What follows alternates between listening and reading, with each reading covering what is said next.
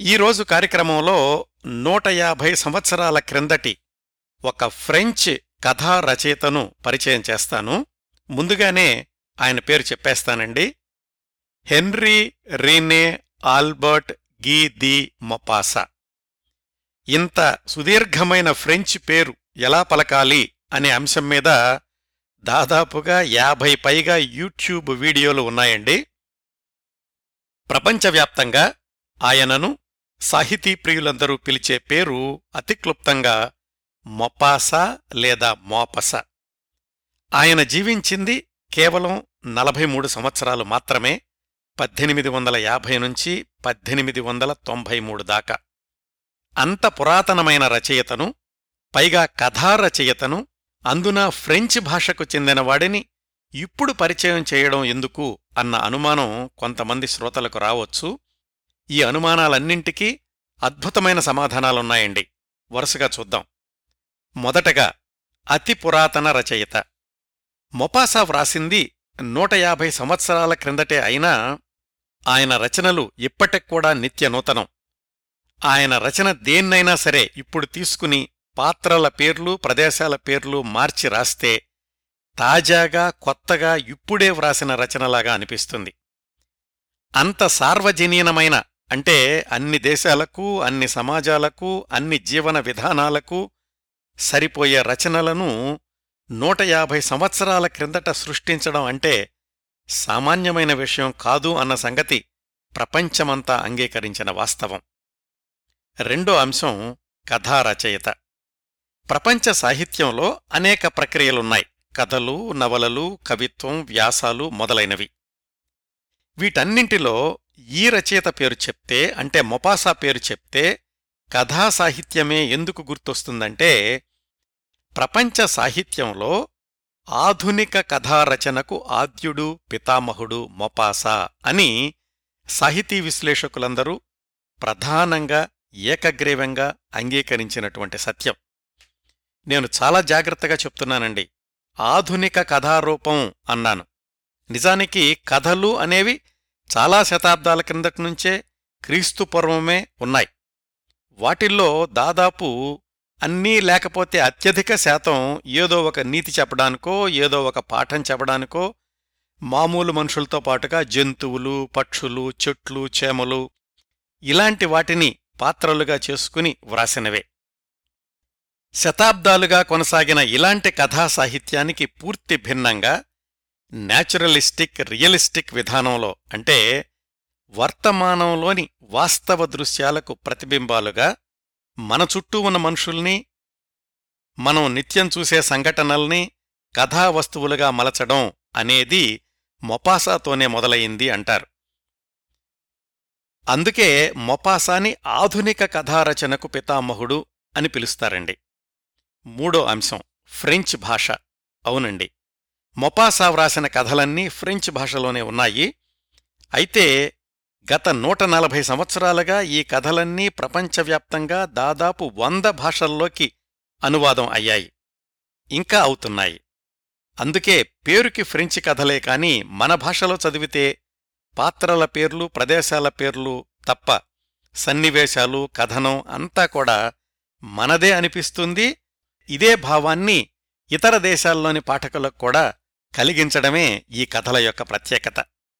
అందుకనే ప్రపంచవ్యాప్తంగా ఉన్న నూట నలభై సంవత్సరాలుగా వస్తున్న కొత్త తరాలు కూడా మొపాసా కథల్ని సొంతం చేసుకున్నాయి. ఇదేనండి పురాతనమైన ఫ్రెంచి కథా రచయిత మొపాసా గురించి ఇప్పుడు మనం మాట్లాడుకోవడానికి కారణం. మొపాసా సాహిత్యం గురించి మరికొన్ని విశేషాలు చెప్తాను. ప్రపంచ సాహిత్యంతో పరిచయమున్న ఎవరికైనా మొపాసా పేరు ఖచ్చితంగా తెలిసుంటుంది. తెలుగులో కూడా కథారచయితలకు మొపాసా పేరు తప్పక తెలిసుండాలి. కాస్త కఠినంగా చెప్పినట్లుంటుందేమో కాని సాహితీ విశ్లేషకులు చెప్పేది ఏ రచయిత అయినా సొంతంగా కథలు వ్రాయడానికి ముందు తప్పనిసరిగా మొపాసా కథలు చదివి తీరాలి అని. మొపాసా కథలన్నీ కూడా వైవిధ్యభరితమైనవే. ఆహ్లాదం కలిగించే కథలు ఆనందింపచేసే కథలు ఆలోచింపచేసే కథలు మనసుల్ని గిలిగింతలు పెట్టే కథలు మనసుల్ని వెంటాడే కథలు మనసుల్ని పీల్చి పిప్పిచేసే విషాదాంత కథలు మిస్టరీ కథలు మిస్టిక్ కథలు అన్ని రకాల కథలు వ్రాశాడు మపాస. ఆయన కథల్లోని కొన్ని లక్షణాలేమిటంటే మొట్టమొదటిది కాలాన్ని ఎదిరించి నిలిచిన కాల్పనిక శక్తి. మరి ఆయన అప్పుడు ఎలా ఆలోచించి వ్రాశాడో కాని రెండు శతాబ్దాలైనా నిత్య నూతనంగా అనిపించడానికి ఆయన ఎంపిక చేసుకున్న కథాంశాలు అందులోని మౌలికమైన భావోద్వేగాలు మానవ సంబంధాలు కారణాలండి. మొపాసా కథలన్నీ కూడా అత్యంత సరళంగా సాగుతాయి. అనువాదకులు కావాలని గందరగోళం సృష్టిస్తే తప్ప వాక్యాలు సూటిగా ఉంటాయి. అర్థం చేసుకోవడానికి అన్వయించుకోవడానికి ఏమాత్రం కష్టపడాల్సిన అవసరం లేదు. సంభాషణలు కూడా క్లుప్తంగా ఆయా పాత్రల మనస్తత్వాలను వ్యక్తిత్వాలను ప్రతిబింబించేలాగా ఉంటాయి. ఆయన కథల్లోని పరిసరాల వర్ణనలు కథా కాలం గురించినటువంటి వివరాలు కేవలం కథను పెంచుకోవడానికో లేదా తనలోని భావుకతను ప్రదర్శించుకోవడానికో కాకుండా కథనానికి అవసరమైనంత మేర మాత్రమే వ్రాస్తాడు మొపాస. అందుకే ఆయన కథలు చదవడం మొదలుపెట్టగానే ఆయా ప్రదేశాల్లోకి వెళ్ళిపోయి ఆయా పాత్రల మధ్యలో మనం కూడా ఉన్నటువంటి అనుభూతి కలుగుతుంది. ఈ శైలిలో ఈ రోజుల్లో చాలామంది వ్రాస్తున్నారు కదా అని మీరు అనుకోవచ్చు. నిజమేనండి. అయితే మొపాసా ఇలా వ్రాసింది ఈ శైలికి పునాదులు వేసింది నూట నలభై సంవత్సరాల క్రిందట అని గుర్తుపెట్టుకుంటే రచయితగా మొపాసా ఎందుకు అంత విజయం సాధించాడో ఎందుకు ఆయన రచనలు ఇప్పటికీ నిత్య నూతనంగా నిలిచిపోయాయో అర్థమవుతుంది. మొపాసా కథల్లోని ఇంకొక లక్షణం ఏమిటంటే కొన్ని కొన్నిసార్లు ముగింపు ఖచ్చితంగా ఇది అని చెప్పకుండా పాఠకుల ఊహకు వదిలేస్తారు. ఇలాంటి టెక్నిక్కి శ్రీకారం చుట్టింది కూడా మొపాసానే అని విశ్లేషకుల అభిప్రాయం. మొపాసా కథ ఏదైనా సరే చదవడం మొదలుపెట్టగానే రెండు మూడు పేరాలు పూర్తయ్యేసరికి ఉత్కంఠ పెరుగుతుంది లేదా మనసు రసప్లావితమవుతుంది. ఇంకా పూర్తయ్యే వరకు ఆపలేం. కొన్ని కథలైతే చదవడం పూర్తయ్యాక కూడా ఆ పాత్ర ఎందుకలా చేసింది ఎందుకలా ఆలోచించింది రచయిత ఫలానా విషయాన్ని దాచిపెడుతూ మనల్ని చివరి వరకు ఎలా నడిపించాడు అని మనం కూడా ఆలోచిస్తాం. అందుకే ఇప్పటికూడా మొపాసా కథలు ప్రపంచవ్యాప్తంగా పాఠశాలల్లో అధ్యయనం చేయబడుతున్నాయి విశ్లేషించబడుతున్నాయి. ఉదాహరణ కావాలంటే ఇంటర్నెట్లో నెక్లెస్ మొపాసా అని సెర్చ్ చెయ్యండి ఆయన వ్రాసిన నెక్లెస్ అనే కథ గురించి ఎన్ని విశ్లేషణలున్నాయో ఎన్ని వీడియోలున్నాయో తెలుస్తుంది. మొపాసా జీవించిన నలభై మూడు సంవత్సరాల్లో ఆయన రచనలు చేసింది రచయితగా ఉచ్ఛస్థాయిలో నిలిచింది కేవలం పది సంవత్సరాలు మాత్రమే. అది కూడా తన ముప్పై సంవత్సరాల వయసు నుంచి నలభై సంవత్సరాల వయసు వరకు మాత్రమే. తన ముప్పై సంవత్సరాల వయసులో పద్దెనిమిది వందల ఎనభైలో ఒక్క కథతోనే తారాపథాన్ని చేరుకున్నాక పదేళ్ళపాటు విశ్రాంతి లేదు. మూడు వందలు పైగా కథలు ఆరు నవలలు ఇంకా కొన్ని కవితలు కొన్ని నాటకాలు రాశారు. ఆయన వ్రాసిన మొదటి నవల సూపర్ సక్సెస్ అయితే రెండో నవల సూపర్ డూపర్ సక్సెస్. ఆ రెండో నవల మూడు నెలల్లో ముప్పై ఏడు సార్లు పునర్ముద్రణ పొందడం ఎంత విశేషమో ఆలోచించుకోండి. ఇంకొక విషయం అండి మొపాసా కథలు నవలలు వీటి స్ఫూర్తితోటి ప్రపంచవ్యాప్తంగా అనేక భాషల్లో అనేక కథలు అనేక నవలలు వచ్చాయి ఇంకా వస్తూనే ఉన్నాయి కూడా. మొపాసా కథల ప్రత్యేకత గురించి మన కార్యక్రమ పరిధిలో ఈ మాత్రం ఉపోద్ఘాతం చాలనుకుంటున్నాను. ఆయన జీవిత విశేషాల్లోకి వెళ్ళబోయే ముందు ఆయన వ్రాసిన మూడు కథల్ని సంక్షిప్తంగా పరిచయం చేస్తాను. మొపాసా వ్రాసిన వాటిల్లో పెద్ద కథలు అంటే ఇరవై ముప్పై పేజీలు నిడివిగలవి ఉన్నాయి. అధిక శాతం చిన్న కథలే ఐదారు పేజీలు నిడివి ఉంటాయి. ఇంతకు ముందు ప్రస్తావించిన నెక్లెస్ కథ చెప్తాను. ఇంతవరకు మొపాసా కథల గురించి ఎన్ని ప్రత్యేకతలు చెప్పానో అవన్నీ కూడా ఈ నెక్లెస్ అనే కథలో కనిపిస్తాయండి. ఈ నెక్లెస్ అనే కథలో ప్రధాన పాత్రలు మూడు. ఒక భార్య భర్త ఆ భార్యకి స్నేహితురాలు. సందర్భానుసారం ఇంకొన్ని చిన్న చిన్న పాత్రలు ఉంటాయనుకోండి. ఆ భార్యాభర్తలిద్దరూ మధ్యతరగతికి చెందినవాళ్ళు భర్తది గుమస్తా ఉద్యోగం. భార్యకు మంచి దుస్తులు కొనుక్కోవాలని ఖరీదైన నగలు కొనుక్కోవాలని ఉంటుంది కాని వాళ్ళ ఆర్థిక పరిస్థితులు అనుకూలించవు. ఒకసారి భర్త పనిచేసే ఆఫీసులోని మేనేజర్ ఇంటికి పార్టీకి వెళ్ళాల్సొస్తుంది నగల్లేకుండా ఎలా వెళ్ళాలి అని తన స్నేహితురాలి దగ్గర ఖరీదైన నెక్లెస్ అడిగి తెచ్చుకుంటుంది భార్య. దురదృష్టవశాత్తు పార్టీలో నెక్లెస్ పోతుంది. ఎంత వెదికినా దొరకదు. స్నేహితురాలికి ఎలా చెప్పాలో అర్థం కాదు. భార్యాభర్త కూడబలుక్కుని పది మంది దగ్గర అప్పులు చేసి అచ్చం అలాంటి నెక్లెస్సే కొని ఆ స్నేహితురాలికి ఇచ్చేస్తారు. ఆ చేసిన అప్పులు తీర్చడానికి ఇద్దరూ ఉద్యోగాలు చేయాల్సొస్తుంది కష్టాలు పడతారు. కొన్నేళ్ళపాటు అలా చేసినా కాని ఇంకా తీర్చాల్సిన అప్పులుంటాయి. ఈలోగా భార్యాభర్త ఇద్దరూ వయసు మీరినట్లుగా అయిపోయారు. చిక్కిపోయారు. మొహాల్లో కళతప్పుతుంది ఒకరోజు భార్యకు నెక్లెస్ అప్పు ఇచ్చినటువంటి పాత స్నేహితురాలు కనిపిస్తుంది. అయ్యో ఇలా అయిపోయావేంటి? చాలా చిక్కిపోయావు. ఆరోగ్యం బావుండలేదా అని అడుగుతుంది ఆ స్నేహితురాలు.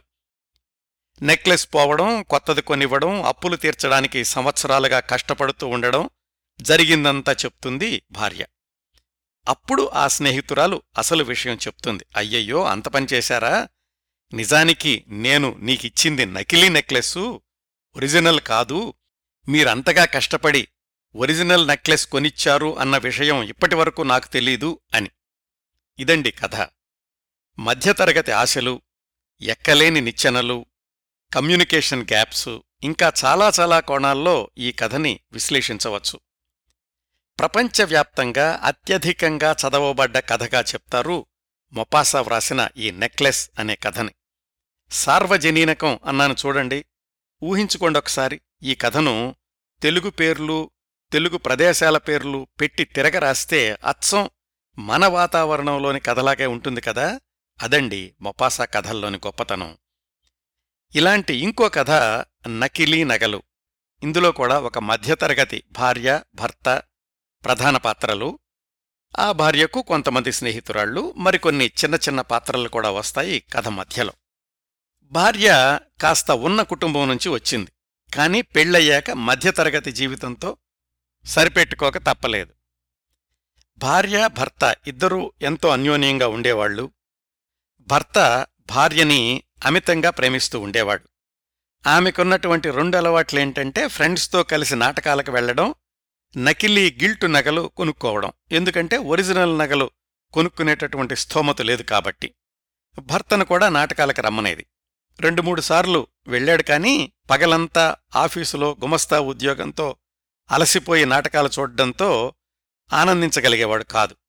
భార్యతో చెప్పాడు ఒకసారి ఈ నాటకాలకు రావడం నా వల్ల కాదు కాని మీ లేడీస్ ఫ్రెండ్స్తో వెళ్ళు అని.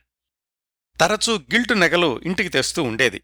ఎవరెవరో బహుమతులిచ్చారు అని చెప్తూ ఉండేది భర్తకే. ఎందుకు ఈ పిచ్చి నగలు పోగు చేసుకోవడం అనుకునేవాడు కాని సర్లే భార్య ఆనందిస్తోంది కదా అని అడ్డు చెప్పేవాడు కాదు. భర్తకొచ్చే కొద్దిపాటి సంపాదనతోటి ఇల్లంతా నిండుగా జరుపుతూ ఉండేది భార్య. బయటవాళ్ళు వీళ్ళను చూసి బాగా ఉన్నవాళ్ళే అనిపించేలాగా ప్రవర్తించేది భార్య. ఒకరోజు ఫ్రెండ్స్ తోటి కలిసి నాటకం చూశాక వర్షంలో తడుస్తూ ఇంటికొచ్చిన భార్యకి జలుబు చేసింది న్యూమోనియాలోకి దించింది భార్య చనిపోయింది. భార్య చనిపోయాక ఆమె లేని లోటు బాగా తెలిసొచ్చింది భర్తకి. పాపం మహా ఇల్లాలు ఇంట్లో ఏ ఇబ్బంది భర్తకు తెలియనిచ్చేది కాదు. ఒక్కసారి భార్య లేనప్పుడు అతడికి తెలిసొచ్చింది. తను తెచ్చే జీతం ఇంటి ఖర్చుకు బొటాబొటీగా కూడా సరిపోవడం లేదు అని. మరి భార్య అంత గుట్టుగా గుంభనంగా ఎలా జరుపుకొచ్చిందో అర్థం కాలేదు. కొద్ది నెలలకే నీరసపడిపోయాడు. గడ్డం పెరిగిపోయింది. జీతం సరిపోవడం లేదు. ఇంట్లో వస్తువులేమైనా అమ్మాల్సినటువంటి పరిస్థితి. భార్య పోగేసిన నకిలీ నగలు తప్ప ఇంకేమీ కనిపించలేదు. సర్లే వచ్చినంతే వస్తుంది అని ఆ గిల్టు నగల్లోనే కాస్త పెద్దది దగదగా మెరిసే హారాన్ని తీసుకుని ఒక షాప్కెళ్తాడు. కనీసం పది పదిహేను ఫ్రాంకులైనా వస్తాయి అనుకున్నాడు. ఆ షాప్ అతను ఆ హారాన్ని చూసి కాసేపు లెక్కలేసి పదిహేను వేల ఫ్రాంకులిస్తాను సరేనా అన్నాడు. అతడికి ఆశ్చర్యం వేసింది. నకిలీ హారానికి అంత ఇస్తానంటున్నాడేమిటా అని. మళ్ళీ ఒకసారి చూసి చెప్పండి అన్నాడు. షాప్ అతను ఇంతకంటే ఎక్కువ ఇవ్వలేనండి అన్నాడు. సరే మళ్ళీ వస్తానని ఆ హారం తీసుకుని బయటకొచ్చేశాడు భర్త. ఇదేంటి పిచ్చోడ్లా ఉన్నాడు గిల్టు హారానికి పదిహేను వేల ఫ్రాంకులు ఇస్తానంటున్నాడు ఇలాంటివాడు వ్యాపారం ఎలా చేస్తాడు అనుకుంటూ ఇంకో షాప్కెళ్ళాడు. ఆ షాప్ అతను ఈ హారం చూడగానే ఓ ఇదండి ఇక్కడే కొన్నారండి ఇరవై వేలకు కొన్నారు ఇప్పుడు పద్దెనిమిది వేలిస్తాను అన్నాడు. ఈ భర్తకి అర్థం కాలేదు. ఇరవై వేలు పెట్టి కొనడం ఏమిటి? మళ్ళీ ఒకసారి జాగ్రత్తగా చూడండి అన్నాడు. అవునండి ఇవిగోండి రికార్డులు కావాలంటే చూసుకోండి అని చూపించాడు షాప్ అతను. తన భార్య పేరే తనింటి అడ్రస్సే ఉంది. అదేంటి? భార్య తనకు తెలియకుండా ఇరవై వేల ఫ్రాంకులు పెట్టి నక్లెస్ కొనుక్కుందా? ఎవరో బహుమతిస్తున్నారని చెప్పిందే? అంటే ఇంతకాలం భార్య తనని మోసం చేసిందా? భయంకరమైన అనుమానం తలెత్తగానే స్పృహ తప్పి పడిపోయాడు. కళ్ళు తెరిచేసరికి మెడికల్ షాపులో ఉన్నాడు. ఇంటికొచ్చి ఆ రాత్రంతా ఏడ్చాడు. ఇంట్లో నగలన్నీ నిజంగా ఖరీదైనవేనా? అన్నీ ఆ షాప్కే తీసుకెళ్ళాడు. అన్నీ నిజంగానే ఖరీదైనవే. మొత్తం లక్షా నలభై వేల ఫ్రాంకులొచ్చాయి అతడి మనసు ఒక్కసారిగా విరిగిపోయింది. అంతకాలం భార్య బహుమతులు బహుమతులు అంది. అంటే ఆ భర్త పరిస్థితిని అంతకంటే ఎక్కువ వర్ణించలేదు. మొపాస అక్కడతో ఆపేస్తాడు. అంటే అంతకాలం భార్య పక్కత్రోవల్లో అవన్నీ సంపాదించింది అన్న విషయాన్ని స్పష్టంగా చెప్పకుండా పాఠకుల ఊహకు వదిలేస్తాడు మొపాస. చిట్ట చివర్లో మాత్రం మరో ఆరు నెలల తర్వాత అతను మళ్ళీ పెళ్ళి చేసుకున్నాడు. ఆమె కూడా అనుకూలవతే కాకపోతే ముక్కు మీద కోపం తర్వాత ఆమె వల్ల అతను ఎన్నో బాధలు పడ్డాడట అని కథని ముగిస్తాడు మొపాస. ఎక్కడా భార్య చెడ్డది అని స్పష్టంగా చెప్పడు. కథంతా కూడా భర్త దృక్కోణంతో నడుస్తుంది కాబట్టి అతడు నమ్మినట్లుగానే అవన్నీ నకిలీ నగలే అని మనల్ని కూడా నమ్మించి అనూహ్యమైన ముగింపిస్తాడు కథకి మొపాస. ఈ కథ గురించి ఇందులోని పాత్రల వ్యక్తిత్వాల గురించి బోలెడన్ని విశ్లేషణలు ఉన్నాయండి ఈ నూట నలభై ఏళ్ళలోనూ. ఇంకొక కథలో పదిహేడేళ్ళ అమ్మాయికి పన్నెండేళ్ళ అబ్బాయితో స్నేహం కుదురుతుంది. చిన్నపిల్లాడు కదా అని చనువుగా ఉంటుంది. దగ్గరకు తీస్తుంది. అతను చనువుగా పక్కన కూర్చున్నా మీద చేతులేసినా ఏమీ అనదు. ఒకరోజు ఆ చిన్నపిల్లాడు వయసులో తనకంటే ఆరేళ్ళ చిన్నవాడు నిన్ను ప్రేమిస్తున్నాను అంటాడు. అరే నువ్వు చిన్నపిల్లాడివి కదా అని చనువుగా ఉన్నాను. నీకు నాకు ప్రేమేమిటి? నీకు నా ప్రేమకు అర్హమయ్యేంత వయసు లేదు. ఇలాంటి ఆలోచనలు మాని బుద్ధిగా చదువుకో అని చెప్తుంది. ఆ అమ్మాయికి పెళ్ళి నిశ్చయమవుతుంది. ఈ పన్నెండేళ్ళ కుర్రాడు ఆత్మహత్య చేసుకుంటాడు. ఆ కుర్రాడి తాత తండ్రి కూడా అలాగే సమాజం అంగీకరించని విఫల ప్రేమలతోటి ఆత్మహత్య చేసుకున్నారెప్పుడో ఈ చిన్నపిల్లాడు కూడా అలాగే చేసుకున్నాడు. ఆ చిన్నపిల్లాడి గుర్తుగా ఈ అమ్మాయి పెళ్ళి చేసుకోకుండా చనిపోయిన పన్నెండేళ్ళ కుర్రాడికి వితంతువుగా మిగిలిపోతుంది. ఇవండి మొపాసా కథారచనకు కొన్ని ఉదాహరణలు. నిజానికి ప్రతి కథ గురించి ఒక ఎపిసోడ్ చెయ్యొచ్చు. మొపాసా కథల్ని తెలుగులోకి చాలామంది అనువాదం చేశారు. మహీధర జగన్మోహన్ రావు గారు ధనికొండ హనుమంతరావు గారు మొదలైన వాళ్ళు పంతొమ్మిది వందల యాభైలలోనే ఈ అనువాదాల్ని పుస్తకాలుగా ప్రచురించారు. మన కౌముది అంతర్జాల పత్రికలో కూడా అరిపిరాల సత్యప్రసాద్ గారు సరిగ్గా పదేళ్ళ క్రిందట రెండేళ్ళపాటు ఇరవై నాలుగు మొపాసా కథల్ని సరళమైన అనువాదం చేశారు. ఇప్పుడు మీకు చెప్పిన కథల్లోని కొన్నింటి లింక్స్ యూట్యూబ్ డిస్క్రిప్షన్లో ఇస్తున్నాను. అక్కడ్నుంచి వాటి పూర్తి పాఠం చదవచ్చు. ఇప్పటికీ మొపాసా కథల గురించి ఆయన రచనా శైలి గురించి పాఠకులకు ఒక అంచనా వచ్చుంటుందని అనుకుంటున్నాను. ఇంత నిత్య యవ్వనంతో నిలిచిన కథల్ని నూట యాభై సంవత్సరాల క్రిందటే వ్రాసిన మొపాసా జీవనరేఖల్ని విహంగవేక్షణంలాగా తెలుసుకుందాం ముందు. ఈ వివరాలన్నీ పంతొమ్మిది వందల ఇరవై రెండులో అంటే వందేళ్ళ క్రిందట ప్రచురించబడిన మొపాసా జీవిత చరిత్ర నుంచి అలాగే పంతొమ్మిది వందల డెబ్భై ఐదులో ప్రచురించబడిన మరొక మొపాసా జీవిత చరిత్ర పుస్తకం నుంచి తీసుకున్నానండి. మొపాసా జీవితంలో జాక్ లండన్ విన్సెంట్ వ్యాంగో ఇద్దరి జీవితాల ఛాయలు కనిపిస్తాయి. వీళ్ళిద్దరి గురించి ఇటీవలే మాట్లాడుకున్నాం మనం. జాక్ లండన్ లాగా తాను జీవించి ఉండగానే రచయితగా ఉన్నత శిఖరాలను అధిరోహించాడు సంపాదించాడు మొపాసా.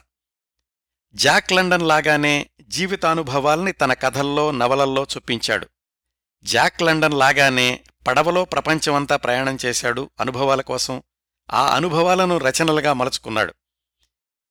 ఇంకా విన్సెంట్ వ్యాంగో జీవితంలోని పోలికలైతే దాదాపు ఇద్దరూ సమకాలీనులే. మొపాసా పుట్టిన మూడు సంవత్సరాలకి విన్సెంట్ వ్యాంగో వేరే దేశంలో పుట్టాడు. మొపాసా మరణించడానికి మూడు సంవత్సరాల ముందే విన్సెంట్ వ్యాంగో సరిగ్గా అలాగే మరణించాడు. విన్సెంట్ వ్యాంగో లాగానే మొపాసా కూడా వేశ్యలతో సహవాసం సుఖవ్యాధులకు లోనవడం అవి వికటించి చివరి సంవత్సరాల్లో స్కిజోఫ్రీనియా బాధితుడు కావడం చిత్తభ్రమకు లోనై తన గొంతు తనే కోసుకుని చివరి సంవత్సరంన్నర పిచ్చాసుపత్రిలో గడపడం విన్సెంట్ వ్యాంగో జీవితమే గుర్తొస్తుంది. మొపాసా జీవితంలోని చివరి రోజుల్ని చూస్తుంటే. ఇంకో విశేషం ఏమిటంటే మొపాసా రచయిత కావడం వెనకాల తల్లి ప్రోద్బలం ఉంది. కొడుకుని రచయితగా చూడాలి అని నిరంతరం తప్పించి తన బాల్యమిత్రుడైనటువంటి ఒక సీనియర్ రచయిత దగ్గర శిక్షణ కోసం కూడా పంపించింది. మొపాసా జీవితంలో పేదరికం దారిద్ర్యం ఇలాంటివేమీ లేవు కాని ఆయన పదేళ్ళ వయసులో అమ్మా నాన్న విడిపోవడం వాళ్ళిద్దరికీ మధ్యన నలిగిపోయినటువంటి బాల్యం తండ్రి పరస్త్రీ సాంగత్యం తనకి ఇరవై సంవత్సరాలతోనే వేశ్యలతో పరిచయం అప్పుడే సిఫిలిస్ వ్యాధికి గురై బాధపడుతూ ఉండడం ఆ బాధలే జీవితాంతం వెంటాడడం ప్రపంచానికి తెలియని ఆ శారీరక బాధలతోనే అద్భుతమైన కథలు వ్రాయడం చివరికి ప్రసిద్ధ రచయిత అయినప్పటికీ పిచ్చాసుపత్రిలో చనిపోవడం. ఇదండి మొపాసా సంక్షిప్త జీవిత చిత్రం. ఈ కథనంలో అనేక ఫ్రెంచ్ పేర్లు ఫ్రెంచ్ నగరాల పేర్లు ప్రస్తావనకు వస్తాయి. వాటి ఉచ్చారణ వివిధ భాషల్లో వివిధ రకాలుగా ఉంటుంది. నేను ఒక విధంగా ఉచ్చరిస్తున్నాను. మీరు విన్న లేదా చదివిన ఉచ్చారణ వేరే విధంగా ఉండొచ్చు. అది సహజమే అన్న విషయం శ్రోతలు గుర్తుంచుకుంటారనుకుంటున్నాను. ఇంకా ఆధునిక ప్రపంచ కథా సాహిత్య పితామహుడు గీత మొపాస జీవన రేఖల గురించినటువంటి వివరాల్లోకి వెళదాం. మొపాసా తండ్రి పేరు గుస్తావ్ తల్లి పేరు లౌరే. ఇద్దరూ కూడా ఉన్నత కుటుంబాల నుంచి వచ్చిన వాళ్ళే. ఫ్రాన్స్ దేశానికి పశ్చిమ సముద్ర తీర ప్రాంతంలోని ఊళ్ళో ఉండేవాళ్ళు. గుస్తావుకి అక్కడ పెద్ద భవంతి బోలెడంత ఆస్తి ఉండేది. పనిచేయాల్సిన అవసరం లేదు. తరతరాలు తినగలిగినంత ఆస్తి ఉంది. మొపాసా తల్లి లౌరేకి ఆల్ఫ్రెడ్ అని ఒక అన్నయ్యున్నాడు అతడికి సాహిత్యమంటే చాలా ఆసక్తి. విపరీతంగా పుస్తకాలు చదవడమే కాకుండా ఇంట్లో వాళ్ళకి మిత్రులకు తను చదివిన సాహిత్యాన్నంతా పంచుతూ ఉండేవాడు ఆల్ఫ్రెడ్ అంటే మొపాసాకి మేనమామ. అతడికి ఫ్లాబో అనే ఇంకొక మిత్రుడుండేవాడు ఇతన్ని ఫ్లాబర్ట్ అంటారు ఫ్లాబౌ అంటారండి. నేను ఫ్లాబో అంటున్నాను. మొపాసా తల్లి లౌరే ఆమె అన్నయ్య ఆల్ఫ్రెడ్ అతడి మిత్రుడు ఫ్లాబో. వీళ్ళు ముగ్గురూ కలిసి పెరిగారు చిన్నప్పటినుంచి ఈ ఫ్లాబో అనతనే తర్వాత రోజుల్లో పెద్ద రచయిత అయి మొపాసాని రచయితగా తీర్చిదిద్దాడు. ఈ విశేషాలన్నీ తర్వాత వస్తాయి. ఆల్ఫ్రెడ్ చెల్లెలు లౌరేని మిత్రుడు ఫ్లాబోని కూర్చోపెట్టుకుని షేక్స్పియర్ నాటకాలు చదివి వినిపిస్తూ ఉండేవాడు. అట్లా మొపాసా తల్లికి పెళ్ళి కాకముందు నుంచే సాహిత్యమంటే విపరీతమైన మక్కువ ఏర్పడింది. తర్వాత రోజుల్లో అదే మొపాసాకు కూడా వచ్చింది. లౌరేకి గుస్తావుకి పద్దెనిమిది వందల నలభై ఆరులో వివాహమైంది. అప్పటికీ ఇద్దరి వయసు ఇరవై ఎనిమిది సంవత్సరాలు. వాళ్ళకి వివాహమైన రెండేళ్ళకి పద్దెనిమిది వందల నలభై ఎనిమిదిలో లౌరే అన్నయ్య ఆల్ఫ్రెడ్ చాలా చిన్న వయసులోనే చనిపోయాడు. అన్నయ్య మరణం బాధించినప్పటికీ ఆయన అలవాటు చేసిన సాహిత్య పఠనం మాత్రం లౌరేతో కొనసాగుతూనే వచ్చింది. గుస్తావ్ లౌరేలకి పద్దెనిమిది వందల యాభై ఆగస్టు ఐదున ఈనాటి మన కథానాయకుడు మొపాసా జన్మించాడు. వీళ్ళందరి అసలు పేర్లు చాలా పొడవుగా ఉంటాయండి. గందరగోళం లేకుండా సులువుగా అర్థం చేసుకోవడానికి గుర్తుంచుకోవడానికి షార్ట్ నేమ్స్ మాత్రమే చెప్తున్నాను. మొపాసా పుట్టినప్పుడు కాన్పు చేసినటువంటి డాక్టరు ఆ పిల్లాణ్ణి మోకాళ్ళ మధ్య ఉంచుకుని తలంతా గుండ్రంగా వచ్చేలాగా ఒత్తిందట. కుమ్మరి ఒక కుండను గుండ్రంగా నునుపుగా చేసినట్లు. తల గుండ్రంగా ఉంటే ఎక్కువ తెలివితేటలు కలవాడు అని ఆ రోజుల్లో నమ్ముతూ ఉండేవాళ్ళట పద్దెనిమిది వందల యాభై ఆరులో వాళ్ళకి రెండో కొడుకు అంటే మొపాసా తమ్ముడు హెర్వే జన్మించాడు. మొపాసా అమ్మా నాన్నలిద్దరూ ధనవంతుల కుటుంబాల నుంచి వచ్చిన వాళ్ళే అయినప్పటికీ వివాహమైన కొత్త నుంచే ఇద్దరికీ సరిపడేది కాదు. తండ్రి గుస్తావేమో విలాసపురుషుడు ఆస్తి ఉంది కాబట్టి కష్టపడాల్సిన అవసరం ఉండేది కాదు. లౌరేకి ఇది ఇష్టం ఉండేది కాదు. ఆమె చాలా సెంటిమెంటల్ మనిషి. సున్నితమైన మనస్తత్వం. బహుశా అన్న ప్రోద్బలంతోటి ఆమె చదివినటువంటి సాహిత్యం ఆమెని సున్నిత మనస్కురాలుగా చేసుండొచ్చు. గుస్తావ్ విలాసపురుషుడు దేన్నీ సీరియస్గా తీసుకునేవాడు కాదు. వీలైనప్పుడల్లా ప్యారిస్కి వెళ్తూ ఉండేవాడు. అక్కడ కూడా ఆయనకి స్నేహితురాళ్ళుండేవాళ్ళు మొపాసా తొమ్మిది సంవత్సరాల వయసున్నప్పుడు ప్యారిస్లో చదువు చెప్పిస్తాను అని తనతోటి తీసుకెళ్ళాడు తండ్రి గుస్తావ్. అక్కడ్నుంచి మొపాసా తల్లికి ఒకసారి ఉత్తరం రాశాడు. నాకు స్కూల్లో ప్రైజ్ వచ్చింది నాన్న గర్ల్ ఫ్రెండ్ నాకొక బహుమతి కొనిచ్చింది నాన్నక్కూడా ఏదో ఇచ్చింది నాకు తెలీదు అని. ఆ ప్యారిస్లో చదువు కూడా ఎక్కువ రోజులు కొనసాగలేదు తల్లి దగ్గరకొచ్చేశాడు తండ్రేమో కొంతకాలం వాళ్ళ ఊళ్ళోనూ కొన్ని రోజులు ప్యారిస్లోనూ ఉంటూ ఉండేవాడు. మొపాసా వాళ్ళ ఊళ్ళో ఉన్నటువంటి చర్చి ఫాదరు ఇంటికొచ్చి చదువు చెప్పడం మొదలుపెట్టాడు. వాళ్ళమ్మ షేక్స్పియర్ సాహిత్యం చదివి వినిపిస్తూ ఉండేది. వాళ్ళమ్మా నాన్నలిద్దరికీ రోజురోజుకి ఎడం పెరుగుతూ వచ్చింది. మొపాసాకి పదమూడు సంవత్సరాలు తమ్ముడికి ఏడేళ్ళు వయసున్నప్పుడు వాళ్ళ అమ్మా నాన్నలిద్దరూ విడిపోవడానికి నిర్ణయించుకున్నారు. అప్పటికీ చట్టబద్ధమైన విడాకుల ప్రక్రియ లేదు. ఇద్దరూ ఒక ఒప్పందపత్రం వ్రాసుకుని విడిపోయారు. పిల్లల బాధ్యత ఇద్దరూ తీసుకునేటట్లుగాను ఉండడం మాత్రం తల్లి దగ్గరే అని వ్రాసుకున్నారు.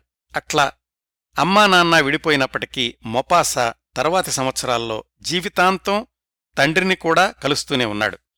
కాకపోతే చిన్నతనం నుంచే అమ్మా నాన్న కలహించుకోవడం తండ్రికి వేరే అమ్మాయిలతో సంబంధాలు ఇవన్నీ మొపాసా లేత మనసు మీద తీవ్రమైన ప్రభావాన్ని చూపించాయి. ఇవన్నీ ఏదో ఒక రూపంలో ఆయన కథల్లో అక్కడక్కడా కనిపిస్తూ ఉంటాయండి. సున్నితమైన మనసు సాహిత్యం పట్ల అనురక్తి ఇలాంటివన్నీ కూడా తల్లి నుంచి వచ్చాయి మొపాసాకి. ఆ తల్లి పాత్ర కూడా మొపాసా వ్రాసిన చాలా కథల్లో కనిపిస్తుంది. భర్త నుంచి విడిపోయి ఇంక పిల్లలిద్దరూ తన దగ్గరే ఉండడం ప్రారంభించాక తల్లి మొపాసాని దగ్గర్లోనే ఉన్న వేరే ఊళ్ళో బోర్డింగ్ స్కూల్లో చేర్పించింది. ఐదేళ్ళపాటు తనకి పద్దెనిమిది సంవత్సరాల వయసు వచ్చే వరకు ఆ పక్క ఊళ్ళో ఉన్న స్కూల్లోనే చదువుకున్నాడు కాని అదంతా బలవంతంగానే. స్కూల్లో క్రమశిక్షణ మతపరమైనటువంటి ఆంక్షలు అస్సలు నచ్చేయి కాదు. తన అసంతృప్తిని దాచుకోవడానికి ముందుగా కవిత్వం వ్రాయడం మొదలుపెట్టాడు ఆ బోర్డింగ్ స్కూల్లో ఉండగానే మొపాస తను రాసిన కవితల్ని తల్లికి ఉత్తరాల్లో పంపిస్తూ ఉండేవాడు. చిన్నప్పటినుంచి కూడా కొడుకుని రచయితగా చూసుకోవాలి అనుకున్నటువంటి వాళ్ళమ్మ కొడుకు రాసిన చిన్న చిన్న కవితలు చదివి విపరీతంగా సంతోషిస్తూ ఉండేది. ఆరోగ్యం బావుండలేదు అని నెపం పెట్టుకుని తరచూ ఇంటికొచ్చేస్తూ ఉండేవాడు. వాళ్ళుండేది సముద్ర తీర ప్రాంతం కాబట్టి పడవల్లో సముద్రంలోకి వెళ్ళడం ఆ బీచ్ల్లో విహరించడం ఇలాంటివన్నీ చేస్తుండేవాడు ఇంటికొచ్చినప్పుడల్లా. మళ్ళీ కొన్నాళ్ళకి స్కూలుకెళ్ళక తప్పేది కాదు. స్కూలు పరిస్థితులు నచ్చని మొపాస టీచర్లని అనుకరించడం వాళ్ళని ఆట పట్టించడం ఇలాంటివన్నీ చేస్తుండేవాడు. అలా చేస్తేనైనా తనని హాస్టల్ నుంచి పంపించేస్తారు అని. ఎలాగైతే మొపాసా ప్రయత్నాలు ఫలించి పద్దెనిమిది వందల అరవై ఎనిమిదిలో అతణ్ణి ఇంటికి పంపించేశారు స్కూలు యాజమాన్యం. మీ అబ్బాయిని అజమాయిషీ చేయడం మా వల్ల కాదు వేరే ఎక్కడికైనా పంపించుకోండి అని. ఈ సంఘటనలన్నీ విన్సెంట్ వ్యాంగో స్కూలు రోజుల్ని గుర్తుచేస్తాయి ఆయన కూడా ఇట్లాగే స్కూల్ నుంచి తప్పించుకోవడానికి నానా రకాలుగా ప్రయత్నించాడు. సరే స్కూలు బంధనాల నుంచి బయటపడ్డాక అమ్మ దగ్గరకొచ్చేసి ముందు ఆరోగ్యం బాగుచేసుకున్నాడు అమ్మ చేతి వంట సముద్రతీర విహారంతోటి జీవితంలోని చురుకుదనాన్ని మళ్ళీ వెనక్కి తెచ్చుకున్నాడు మొపాస. వాళ్ళమ్మ వాళ్ళు ఏ స్కూలుకి పంపించాలా అని ఆలోచిస్తున్న రోజుల్లోనే ఇంకొక సంఘటన జరిగింది. చేపలు పట్టేవాళ్ళతో స్నేహం చేసి వాళ్ళ పడవల్లో సముద్రంలోకి వెళ్తూ ఉండేవాడు. ఒకసారి అలా వెళ్ళినప్పుడు ఒక పెద్దాయన సముద్రంలో ఈత కొడుతూ హెల్ప్ హెల్ప్ అని కేకలేస్తున్నాడు. మొపాస అతనితో ఉన్నటువంటి జాలరులు కలిసి ఆ పెద్దాయన్ని రక్షించి ఒడ్డుకు చేర్చారు. ఆ పెద్దాయన ప్రముఖ ఆంగ్ల కవి స్విన్ బర్న్. శ్రీశ్రీగారి మహాప్రస్థానం చదివిన వాళ్ళకి స్విన్ బర్న్ పేరు తెలిసే ఉంటుంది. ఈ స్విన్ బర్న్ గురించి ఒక పూర్తి కవిత కూడా ఉంది మహాప్రస్థానంలో. ఆ స్విన్ బర్న్ అనే కవి మరొక మిత్రుడితో కలిసి ఫ్రాన్స్లోని ఆ సముద్ర తీరంలో విశ్రాంతి కోసమని వచ్చాడు. తనకి సహాయం చేశాడు అన్న కృతజ్ఞతతోటి ఇంటికి భోజనానికి ఆహ్వానించాడు స్విన్బర్న్ మొపాసాని. వాళ్ళింట్లో మొపాసాకి విచిత్రమైన అనుభవాలు ఎదురయ్యాయి. వాళ్ళింట్లో గోడకి ఒక మొండి చెయ్యి వేలాడుతోంది. అది నిజమైన చెయ్యే ఎప్పుడో చనిపోయిన ఒక వ్యక్తిది అని చెప్పాడు స్విన్బర్న్. తర్వాత రోజుల్లో మొపాసా ఆ దృశ్యం ఆధారంగా ది హ్యాండ్ అనే ఒక మిస్టరీ కథను వ్రాశాడు. స్విన్బర్ను అతని మిత్రుడు వాళ్ళతో పాటుగా ఒక కోతిని కూడా పెంచుకుంటున్నారు ఆ రోజుల్లో. అది కూడా చిత్రంగా అనిపించింది మొపాసాకి. రెండోసారి భోజనానికి పిలిచి ఏదో మాంసం కూర వడ్డించాడు స్విన్బర్న్.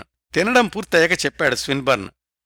ఇప్పటివరకు నువ్వు తిన్నది మా పెంపుడు కోతి గుండె మాంసం అని.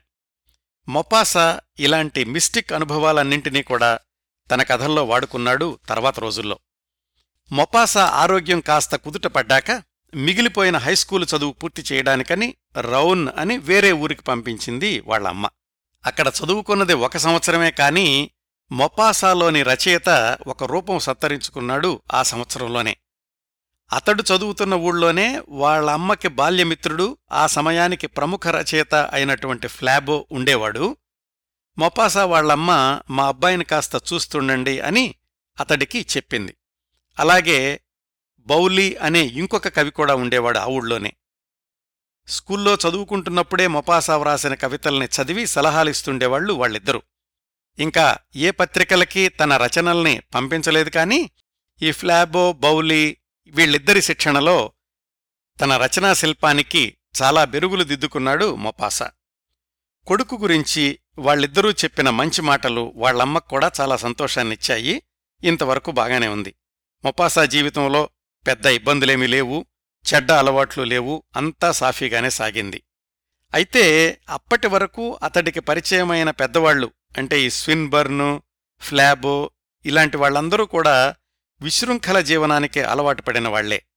ఇంకొక వైపు తన తండ్రేమో విలాసపురుషుడు అని మొపాసాకి చిన్నప్పట్నుంచి తెలుసు. బహుశా ఇవన్నీ కూడా అతణ్ణి భవిష్యత్తులో వేశ్యల స్నేహానికి ప్రేరేపించి ఉండొచ్చు ఆ వివరాలు కొద్ది క్షణాల్లో వస్తాయి. ఆ ఊళ్ళో చదువుకోవడం పూర్తయ్యాక పద్దెనిమిది వందల అరవై తొమ్మిది చివర్లో లా కోర్సులో చదవడానికి ప్యారిస్ వెళ్ళాడు మొపాసా. అతడి వయసు సరిగ్గా ఇరవై సంవత్సరాలు. ప్యారిస్లో వాళ్ళ తండ్రి ఉంటున్నాడు. అప్పటికీ అమ్మా నాన్న విడిపోయి ఏడేళ్ళైనప్పటికీ పిల్లల బాధ్యత ఇద్దరిదీ కాబట్టి ప్యారిస్ చేరుకోగానే తండ్రి ఆశ్రయమిచ్చాడు మొపాసాకి. ఇక్కడ్నుంచి తర్వాత పదేళ్ళు ఇంకొక దశ మొపాసా జీవితంలో. ఇంకా మొపాసా రచయితగా ప్రపంచానికి పరిచయం కాకముందే రాబోయే పది సంవత్సరాల్లో అనేక సంఘటనలు జరిగాయి. లా కోర్సులో చేరినటువంటి కొద్ది నెలలకే పద్దెనిమిది వందల డెబ్భై మధ్యలో ఫ్రాన్స్ ప్రష్యా యుద్ధం మొదలయింది జర్మన్లు ఫ్రాన్స్ని ఆక్రమించడానికి విశ్వ ప్రయత్నాలు చేస్తున్నారు. ఫ్రాన్స్ సైనికులు రంగంలోకి దిగారు. యువకులు పద్దెనిమిదేళ్ళ వయసు దాటగానే మిలిటరీలో చేరడానికి నమోదు చేయించుకోవడం అనేది తప్పనిసరి ఆ రోజుల్లో. అవసరమైనప్పుడు వాళ్ళని మిలిటరీ పిలుస్తుంది. మొపాసా కూడా తన పేరు ఎప్పుడో నమోదు చేయించుకుని ఉండడంతోటి సైన్యం నుంచి పిలిపొచ్చింది. చదువు మధ్యలోనే ఆపేయక తప్పలేదు. సైన్యంలో మెసెంజర్గా చేరాడు. హోరాహోరీగా యుద్ధం జరుగుతున్న సమయంలో ఒకచోట నుంచి ఇంకొక చోటికి రహస్యంగా వార్తలు చేర్చాల్సినటువంటి బాధ్యత మొపాసాది. చాలా ప్రమాదకరమైన పని. ఎప్పుడు శత్రుదేశ సైనికులకు చిక్కినా కాని జైలుకెళ్ళడం లేదంటే ప్రాణాలకే ప్రమాదం. ఆ క్రమంలో కొన్నిసార్లు మైళ్ళ కొద్దీ పరిగెత్తాల్సొచ్చేది.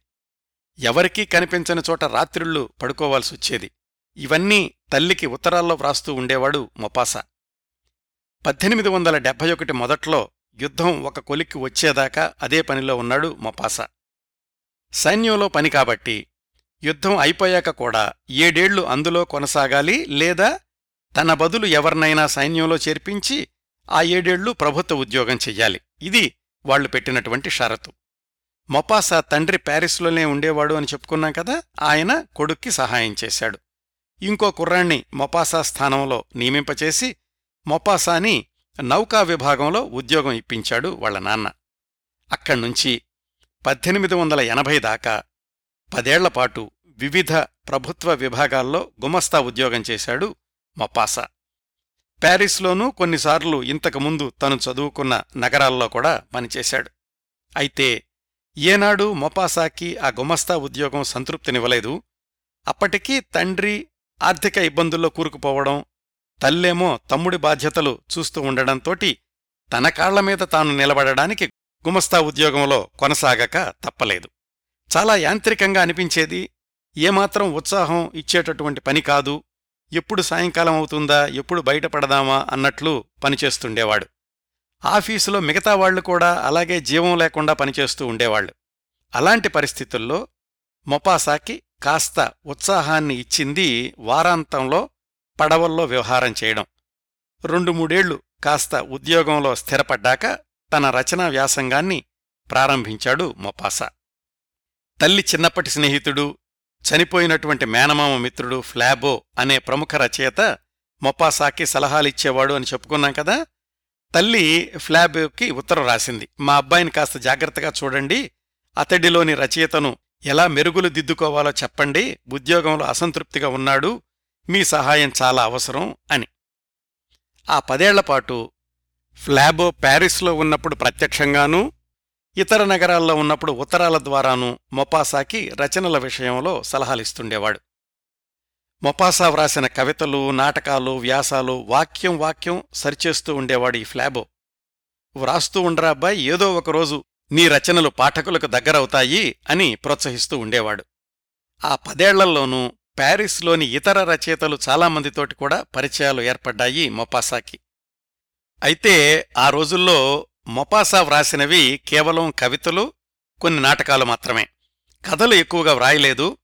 వ్రాసిన ఒకటి అర పత్రికల్లో ప్రచురితమయ్యాయి కానీ ఎవరూ పెద్దగా పట్టించుకోలేదు. మొపాసా వ్రాసిన నాటకాలు మాత్రం రెండు మూడు సార్లు ప్రదర్శించబడ్డాయి. ఇదంతా కూడా ఇంకా పద్దెనిమిది వందల డెబ్బై పద్దెనిమిది వందల ఎనభై మధ్యలోనండి. ప్యారిస్లో పరిచయమైన రచయితల్లో ప్రముఖమైన ఇంకొక రచయిత ఎమిలీ జోలా. అప్పటికే పేరున్నటువంటి ఎమిలీ జోలా దగ్గరికి యువ రచయితలు తరచూ వెళ్తుండేవాళ్ళు మొపాసా కూడా వాళ్ళల్లో ఒకడు. పత్రికలు ఎలాగూ ప్రచురించడం లేదు కదా అని తన కవితల్ని తనే ఒక పుస్తకంగా ప్రచురిద్దామనుకున్నాడు మొపాసా. కాని డబ్బుల్లేవు ఇష్టం లేని గుమస్తా ఉద్యోగంలో వచ్చేది కూడా అంతంత మాత్రమే. పద్దెనిమిది వందల డెబ్బై తొమ్మిది చివర్లో ఎమిలీ జోలా ఒక ప్రతిపాదన తెచ్చాడు తన దగ్గరకొచ్చిన యువరచయితలతోటి యుద్ధ నేపథ్యంలో వ్రాసిన కథలతోటి ఒక పుస్తకం వేద్దాము అని. ఎమిలీ జోలా పేరు మీద మార్కెట్లోకి వెళుతుంది కాబట్టి బాగా అమ్ముడుపోతుందని అందరికీ నమ్మకం. అనుకున్నట్లుగానే ఎమిలీ జోలాతో పాటు మరొక ఐదుగురు వ్రాసినటువంటి కథలన్నింటినీ ఒక పుస్తకంగా తెచ్చాడు ఎమిలీ జోలా. పద్దెనిమిది వందల ఎనభై ఏప్రిల్లో ఆ పుస్తకం మార్కెట్లోకి వచ్చింది వాటిల్లో మొపాసా వ్రాసిన కథ కూడా ఉంది. నిజానికి మొపాసా ఆలోచన ఏంటంటే ఆ పుస్తకం బాగా అమ్ముడై డబ్బులొస్తే వాటితో తన కవితల పుస్తకం వేసుకుందాము అని. అయితే ఎమిలీ జోలా ప్రచురించిన ఆ కథలో పుస్తకంలోని మొపాసా వ్రాసిన కథ ఒక్క కథ అతడి భవిష్యత్తు జీవితాన్ని పూర్తిగా మార్చేసింది. ఆ పుస్తకంలోని మిగతా కథలు ఎలా ఉన్నా మొపాసా వ్రాసిన కథ పాఠకుల్ని విపరీతంగా ఆకర్షించడమే కాకుండా ఆ ఒక్క కథ మూలంగా రెండు వారాల్లో ఎనిమిది సార్లు పునర్ముద్రణకెళ్ళింది ఆ పుస్తకం. తన కథని గురువు ఫ్లాబోకి పంపించినప్పుడు ఆయన వ్రాశాడు. అరే అబ్బాయ్ నీ జాతకం మారిపోతోంది. నిన్ను ప్రపంచం గుండెలకు హత్తుకుంటుంది. కథారచయితగా నీకింక తిరుగుండదు. ఈ వాక్యాలు దాచిపెట్టుకో అని. దురదృష్టవశాత్తు ఈ ఉత్తరం వ్రాసిన రెండు వారాలకే ఫ్లాబో హఠాత్తుగా చనిపోయాడు. ఇది మొపాసాకి పెద్ద షాక్. అయితే ఫ్లాబో వేసిన బలమైన పునాదే మొపాసాని ఈరోజు కూడా ప్రపంచవ్యాప్తంగా ఉన్న పాఠకులు గుర్తుపెట్టుకునేలాగా చేస్తోంది. ఇంతకీ అంతగా మొపాసాని ఆకాశానికెత్తేసిన ఆ మొట్టమొదటి కథలో ఏముంది? ఆ కథ పేరు బోన్ ది సుయి. ఇంగ్లీష్లో ఎ బాల్ ఆఫ్ ఫ్యాట్ కొవ్వుబంతి అనుకోవచ్చు తెలుగులో. ఇది ఒక అమ్మాయి పేరు. ఫ్రాన్సు ప్రష్యా యుద్ధ సమయంలో జర్మన్లు ఆక్రమించిన ఒక నగరం నుంచి కొంతమంది ప్రయాణికులు ఒక గుర్రబండిలో వేరే నగరానికి వలస వెళ్తూ ఉంటారు. వాళ్ళల్లో సమాజంలోని రకరకాల స్థాయిల వాళ్ళు ఉంటారు. వాళ్ళల్లో ఒక వేశ్య కూడా ఉంటుంది. మొదట్లో ఆమెను మిగతా వాళ్ళంతా తేలిగ్గా చూస్తారు. ముందు చూపుతోటి ఆ వేశ్య తెచ్చుకున్న భోజనం కోసం అందరూ ఎగబడతారు. ఏమాత్రం సంకోచించకుండా ఆ వేశ్య తను తెచ్చుకున్న ఆహారం అందరికీ పంచుతుంది. కొంత దూరం వెళ్ళాక జర్మన్ సైనికులు ఆ గుర్రబండిని అడ్డుకున్నారు. అందులో ప్రయాణికులందర్నీ పరిశీలిస్తూ ఆ వేశ్యను చూసి నీతో మాట్లాడాలి రా అని పక్కకు తీసుకెళ్ళారు. ఆమె వెనక్కొచ్చి గుర్రబండిలో ఉండేవాళ్ళతో చెప్పింది. వాళ్ళు నన్ను తపతోటి పడుకోమంటున్నారు లేకపోతే మిమ్మల్ని అందరినీ ఇక్కడ బందీలుగా చేస్తారట అని. వాళ్ళందరూ ఒకళ్ళతో ఒకళ్ళు మాట్లాడుకుని మా అందరి కోసం నువ్వు వాళ్ళు చెప్పినట్లు చెయ్యి అన్నారు. ఆ వేశ్యకి ఇష్టం లేకపోయినా బలవంతంగా పంపించారు. ఆత్మను చంపుకుని తోటి ప్రయాణికుల్ని రక్షించడం కోసం జర్మన్ సైనికులకు లొంగిపోయింది వేశ్య. వెనక్కొచ్చాక బండి బయలుదేరింది. ఇప్పుడు ఆ గుర్రం బండిలోని హై సొసైటీ వాళ్ళు వేశ్యను చూసేటటువంటి దృష్టి ఇంకా దిగజారిపోయింది. చాలా చిన్నతనంగా చూశారు అసహ్యంగా మాట్లాడారు. వాళ్ళు దారిలో కొనుక్కున్నటువంటి ఆహార పదార్థాల్ని వాళ్ళు తిన్నారే తప్ప వేశ్యకు కొంచెం కూడా ఇవ్వలేదు. ఇదండి కథ. ఇది నూట నలభై సంవత్సరాల క్రిందటి కథ అని మర్చిపోకండి. ఇన్నేళ్ళల్లో ఈ కథ అనేక భాషల్లోకి అనువాదం అవడమే కాకుండా అనేక రూపాంతరాల్లో అనేక మంది రచయితలు వ్రాశారు. ఒక ట్రైన్లో పది మంది ప్రయాణిస్తుంటే కలిగేటటువంటి అనుభవాలు ఒక పడవలో చాలామంది ప్రయాణిస్తుంటే కలిగే అనుభవాలు ఇట్లాగా. ఇంటర్నెట్లో వెతకండి ఈ ఒక్క కథ మీద వందలాది విశ్లేషణలు దొరుకుతాయి. ఈ కథ పద్దెనిమిది వందల ఎనభై ఏప్రిల్లో బయటకొచ్చిందనుకున్నాం కదా? అంతే. ఆ తర్వాత పది సంవత్సరాల్లో మూడు వందల కథలు వ్రాసిన వేగం మొపాసాది. రాబోయే పదేళ్ళల్లో మొపాసా రచనా జీవితం గురించి చెప్పబోయే ముందు ఇంకొక ముఖ్యమైన సంగతి తెలుసుకోవాలి మనం. ఇప్పుడు చెప్పిన కథలో యుద్ధ నేపథ్యం ఉంది ఒక వేశ్య పాత్ర ఉంది కదా? మొపాసా సైన్యంలో పనిచేశాడు కాబట్టి యుద్ధ నేపథ్యం తెలుసు. మరి వేశ్య గురించి ఎందుకు వ్రాశాడు? ఎలా వ్రాశాడు? అంటే ఒక్కసారి ఏడెనిమిదేళ్ళు రివైండ్ చేసి వెనక్కెళదాం.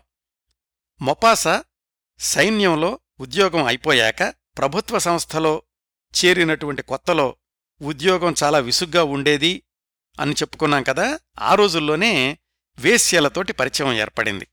తద్వారా సిఫిలిస్ వ్యాధి వచ్చింది. అప్పటినుంచి క్రమం తప్పకుండా మందులు వాడుతూనే ఉన్నాడు. అప్పటికింకా యాంటీబయాటిక్స్ లేవు. ఏవేవో రసాయనాల మిశ్రమం ఇస్తుండేవాళ్ళు డాక్టర్లు. ఆ సిఫిలిస్ వ్యాధి దాని చికిత్స దానివల్ల కలిగినటువంటి సైడ్ ఎఫెక్ట్సు ఇవన్నీ మొపాసాని జీవితాంతం వెంటాడాయి. ఈ శారీరక బాధలు బయట ప్రపంచానికి తెలియవు.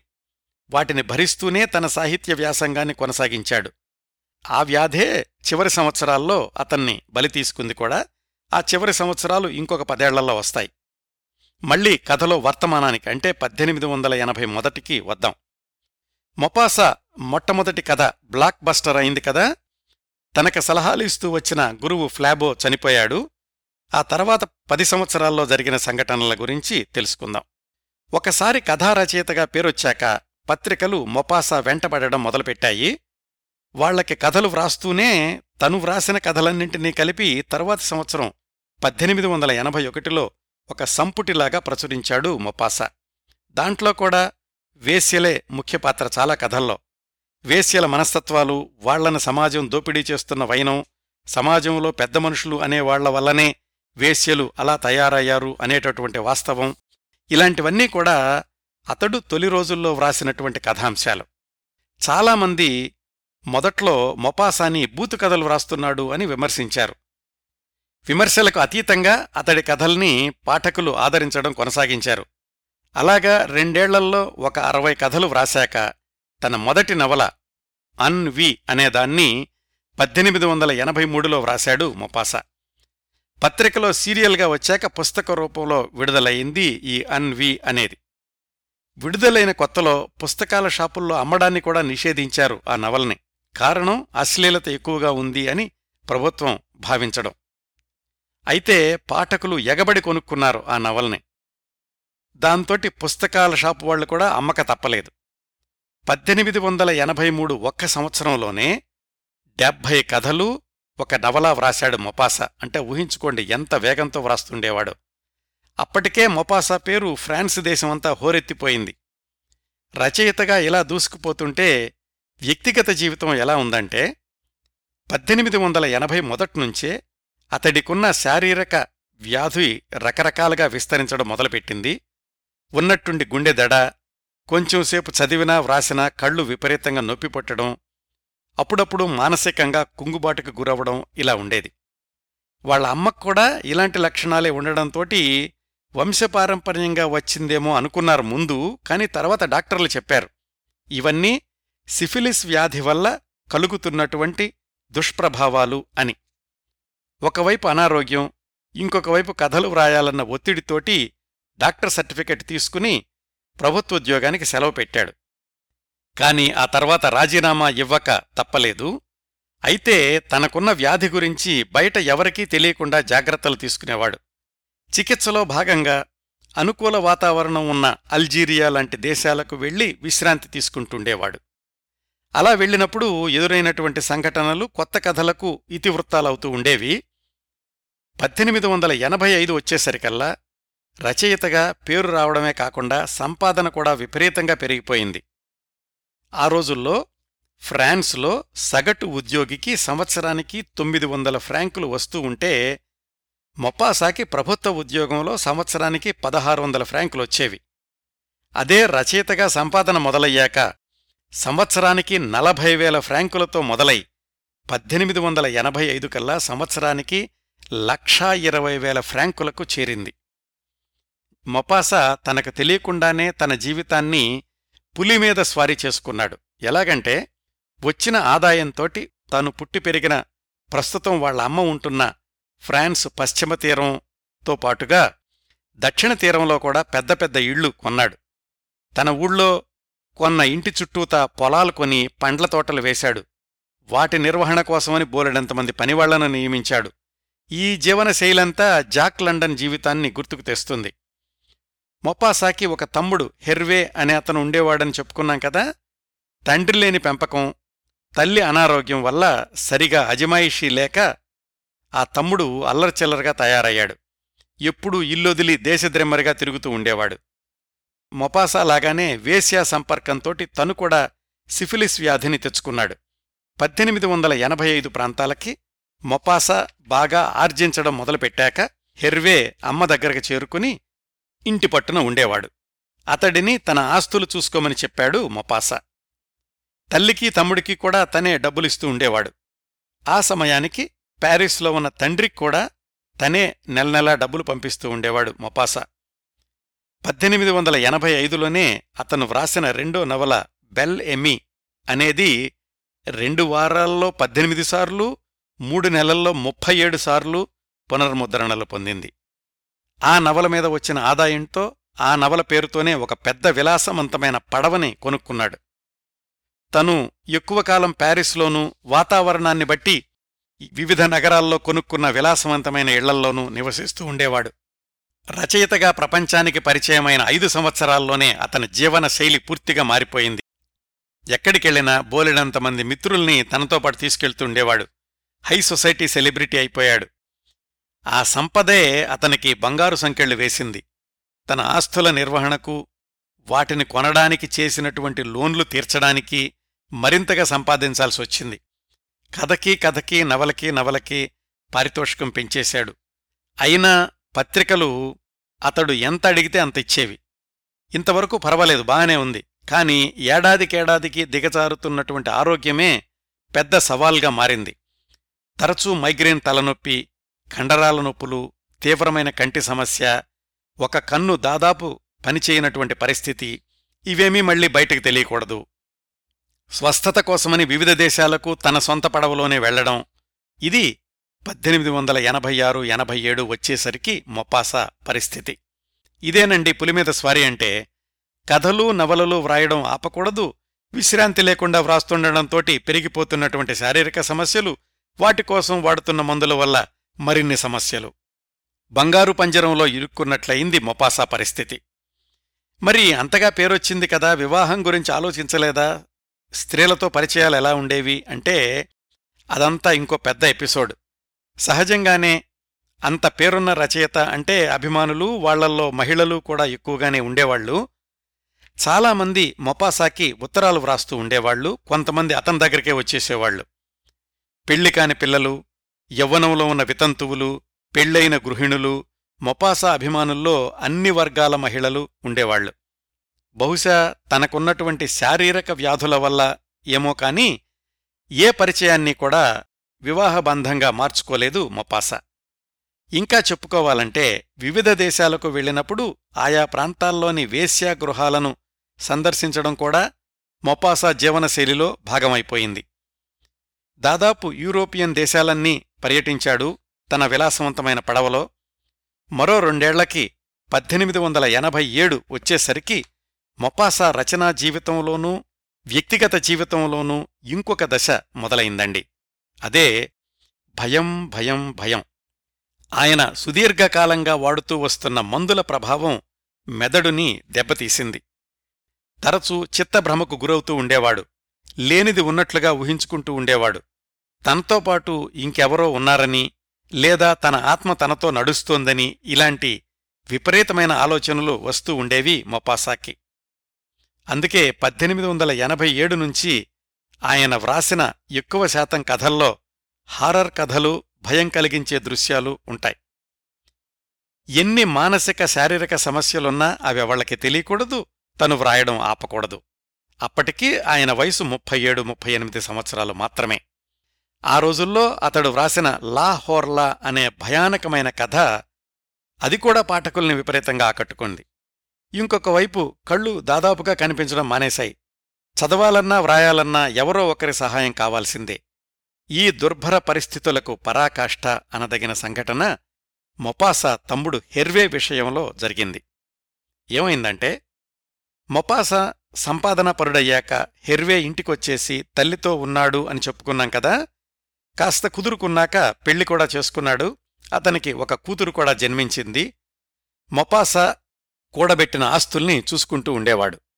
అయితే అతనికి కూడా ఉన్నటువంటి సిఫిలిస్ వ్యాధి హెర్వేని కూడా మానసికంగా దెబ్బతీసింది. ఉన్నట్టుండి ఉన్మాదిలాగా ప్రవర్తించేవాడు. తనకి తనే కాక పక్కనున్న వాళ్ళకు కూడా హాని చేసేటటువంటి పరిస్థితి వచ్చింది. పద్దెనిమిది వందల ఎనభై తొమ్మిదిలో ఇదంతా తీవ్రతరమయ్యేసరికి తల్లితో మాట్లాడి తప్పనిసరి పరిస్థితుల్లో తమ్ముణ్ణి ఒక మానసిక రోగుల వైద్యాలయంలో చేర్పించాడు మొపాసా. కొంతకాలం అక్కడున్నాక ఇతడికి మేము చికిత్స చెయ్యలేము ఇతడి హింసాత్మక ప్రవర్తన రోజురోజుకి ఎక్కువైపోతుంది వేరే ఆసుపత్రికి తీసుకెళ్ళండి అని వాళ్ళు చేతులెత్తేశారు. తీవ్రమైన మానసిక వైకల్యానికి చికిత్స చేసే ఆసుపత్రి ప్యారిస్కి దగ్గరలో ఉంటే తను కూడా తరచూ వెళ్ళడానికి వీలవుతుంది అని తమ్ముణ్ణి ప్యారిస్ దగ్గరికి మార్చాడు మొపాసా. తనే తీసుకెళ్ళాడు దగ్గరుండి తమ్ముణ్ణి. అప్పటికీ హెర్వే విపరీతమైన చిత్తభ్రమలో ఉండేవాడు. కొద్ది నిమిషాలు మామూలుగా ఉన్నట్లుండేవాడు. మళ్ళీ వెంటనే ఏదో లోకంలోకి వెళ్ళిపోయి హింసాత్మకమైపోయేవాడు. తమ్ముణ్ణి ఆ రెండో ఆసుపత్రిలో చిన్న కిటికీ మాత్రమే ఉన్న ఊచల గదిలో ఉంచారు. అతన్ని ఉంచి మొపాసా వెనక్కి తిరుగుతుంటే అన్నయ్య నన్నెందుకెక్కడ తీసుకొచ్చావు? అన్నాడట హెర్వే. మళ్ళీ వెంటనే చీకటి గదిని చూసుకుంటూ చాలా బాగుంది తోటలో అనేవాడు. మధ్య మధ్యలో మొపాసా చూడ్డానికి వెళ్ళినప్పుడు అన్నయ్య నన్నిక్కడ్నుంచి తీసుకెళ్ళరా అని ఏడ్చేవాడట. అయితే ఆసుపత్రి వాళ్ళు చెప్పారు ఒక నిమిషం అలా అంటాడండి బయటకు తీసుకొస్తే అందర్నీ కొడుతున్నాడు అని. చివరికి పద్దెనిమిది వందల ఎనభై తొమ్మిది నవంబర్ పదమూడున ఆ పిచ్చాసుపత్రిలోనే చనిపోయాడు హెర్వే. తమ్ముడి ఆ పరిస్థితిని దగ్గర్నుంచి చూశాక అప్పటికే మొపాసాకి ఉన్న చిత్తభ్రమ ఎక్కువయింది. తను కూడా అలాగే అయిపోతానేమోనన్న భయం తొందరలోనే చనిపోతానేమోనన్న భయం రోజురోజుకి ఎక్కువయింది. మరొకవైపు ఇంటి దగ్గర తల్లి పరిస్థితి కూడా అంత ఆందోళనాకరంగానూ ఉంది. పద్దెనిమిది వందల తొంభై నుంచి మొపాసా పరిస్థితి మరింతగా దిగజారింది. తల్లికి మిత్రులకి తను చనిపోబోతున్నాను అని తరచు ఉత్తరాలు వ్రాస్తూ ఉండేవాడు. పత్రికా సంపాదకులతో ప్రచురణకర్తలతో తరచూ తగాదాలు పెట్టుకుంటూ ఉండేవాడు. వాళ్ళందరికీ తెలిసిపోయింది మొపాసాలో ఏదో తేడా వస్తోంది అని. ఎందుకంటే ఎప్పుడూ అందరితోనూ ప్రొఫెషనల్గా ఉండేవాడు ఎవర్నీ పరుషంగా మాట్లాడేవాడు కాదు. అందుకే వాళ్ళందరికీ అతడి ప్రవర్తనలో వ్యత్యాసం తొందరగా తెలిసిపోయింది. విచిత్రం ఏమిటంటే అలాంటి మానసిక స్థితిలో ఉండి కూడా కథలు వ్రాశాడు. ఎక్కువ శాతం హారర్ కథలే అనుకోండి. ఇంకా ఆసక్తికరంగా కళ్ళు కనిపించని స్థితిలో డాక్టర్లు ఎక్కువగా వ్రాయొద్దు చదవొద్దు అని చెప్పినా కానీ పద్దెనిమిది వందల తొంభై చివర్లో తాను వ్రాసిన కథనే నాటకంగా మలచాడు ఒక థియేటర్ వాళ్ళ విజ్ఞప్తి మేరకు. ఆ నాటకం పద్దెనిమిది వందల తొంభై ఒకటి ఏప్రిల్ మే నెలల్లో ప్రదర్శించారు. అద్భుతమైనటువంటి స్పందనొచ్చింది అయితే ఆ నాటక సంస్థ వాళ్ళతో కూడా అకారణంగా తగాదా పెట్టుకున్నాడు మొపాస. ఇవన్నీ దూరంగా ఉన్న తల్లికి తెలుస్తున్నాయి కాని ఆమె కూడా ఏమీ చెయ్యలేని పరిస్థితి. ఆమె ఆరోగ్యము ఆమె మానసిక స్థితి అంతంత మాత్రమే. ప్యారిస్లోనే ఉన్నటువంటి తండ్రి పరిస్థితి కూడా అంతే. ఇంకా మొపాసాకి మిగిలిందల్లా మిత్రులు శ్రేయోభిలాషులు మాత్రమే. స్థల మార్పిడి పనిచేస్తుందేమోనని పక్క దేశాలకు తీసుకెళ్ళారు మిత్రులు. పెద్దగా ఫలితం లేకపోయింది. డాక్టర్లు మందులు మార్చి మార్చి ఇస్తున్నారు.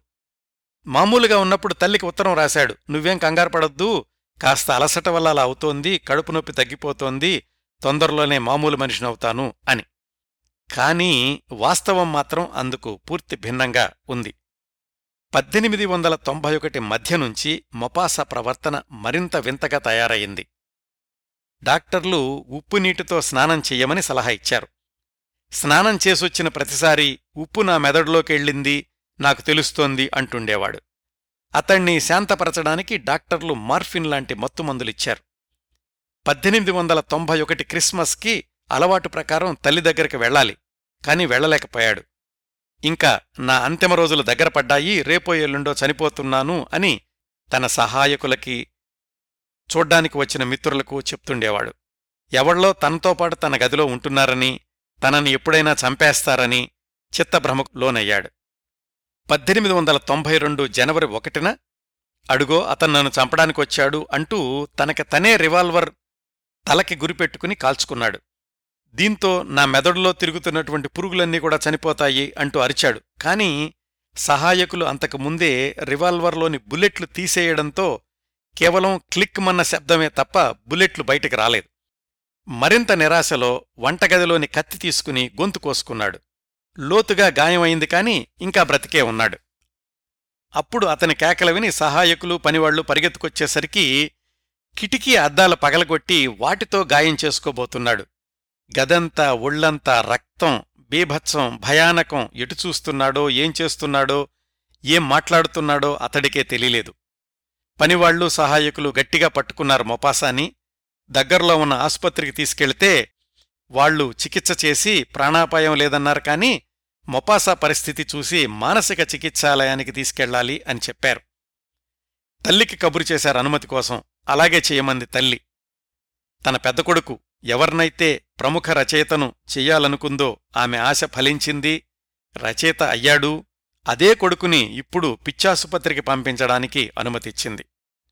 ఇదంతా జరిగింది మొపాసా అప్పటికి నివాసం ఉన్న సముద్రతీర ప్రాంతంలోని ఒక ఇంట్లో అంటే ప్యారిస్కి చాలా దూరంలో ఉంది. ఆయనకు బాగా తెలిసిన ఒక డాక్టరు నడిపే ప్రైవేటు ఎసైలం ప్యారిస్లో ఉంది.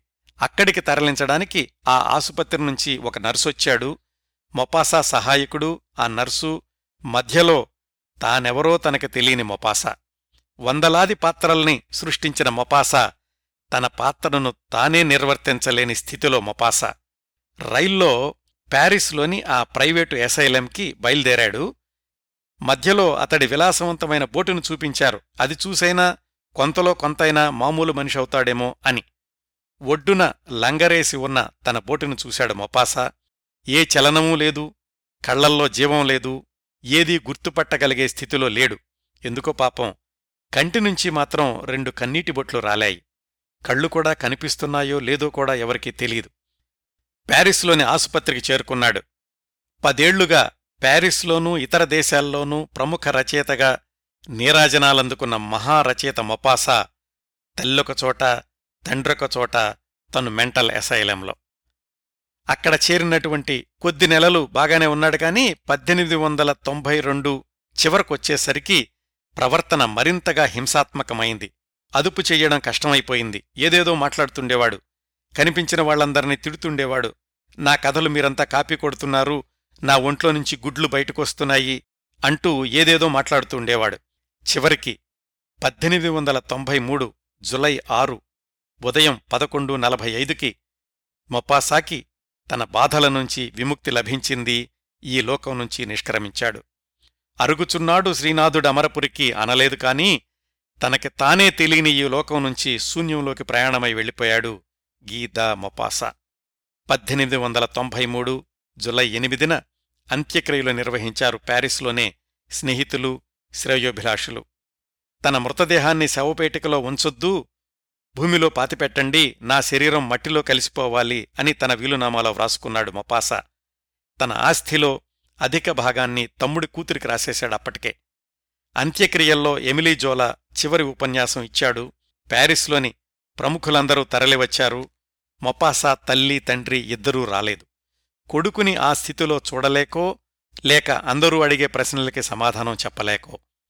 చనిపోయిన తమ్ముడి బావుమరిది ఒక్కడే అంత్యక్రియల్లో పాల్గొన్న మొపాసా కుటుంబ సభ్యుడు. ఒక అధ్యాయం ముగిసింది. మరొక నెల రోజుల్లో నలభై మూడు సంవత్సరాలు పూర్తి చేసుకోవాల్సిన మొపాసా మహాప్రస్థానం పూర్తయిపోయింది. జీవితాన్ని అమితంగా ప్రేమించాడు అమితంగానూ ద్వేషించాడు ద్వేషిస్తూ ప్రేమించాడు ప్రేమిస్తూ ద్వేషించాడు. అత్యంత అదృష్టవంతుడు మపాసా అత్యంత దురదృష్టవంతుడు కూడా మొపాసానే. సంపూర్ణమైన తృప్తితో జీవించాడు అనిర్వచనీయమైన అసంతృప్తిలోనూ జీవించాడు. తన కథల్లోని మిస్టిక్ పాత్రల్లాగా చరమదశలో తాను కూడా ఒక మిస్టిక్ పాత్ర అయ్యాడు. మొపాసా వ్రాయని జీవితాంశం లేదు. ఒంటరితనం వృద్ధాప్యం బాధ వేదన పగ దుర్మార్గం నొస్టాల్జియా ప్రేమ వంచన యుద్ధం భయానకం మానవాతీతం అన్నీ ఇంకెన్నో వ్రాశాడు. నలభై మూడు సంవత్సరాలకే నూరేళ్ళు నింపుకున్నప్పటికీ మొపాసా ఈనాటికి కూడా కోట్లాది మందితో అధ్యయనం చేయబడుతున్నాడు. ఇవండి మనకున్న సమయంలో మొపాసా గురించి నేను చెప్పగలిగినన్ని విశేషాలు. ఈ కార్యక్రమాన్ని ఇంతటితో ముగిస్తాను. ఈ కార్యక్రమాలను ఆదరించి అభిమానిస్తున్న శ్రోతలందరకు హృదయపూర్వకంగా కృతజ్ఞతలు తెలియచేస్తున్నాను. మళ్ళీ వారం మరొక మంచి కార్యక్రమంతో కలుసుకుందాం. అంతవరకు నవ్వుతూ ఉండండి. మీ నవ్వులు పది మందికి పంచండి. ప్రస్తుతానికి మీ దగ్గర సెలవు తీసుకుంటోంది సదా మీ ఆదరాభిమానాలను కోరుకునే మీ కిరణ్ ప్రభ.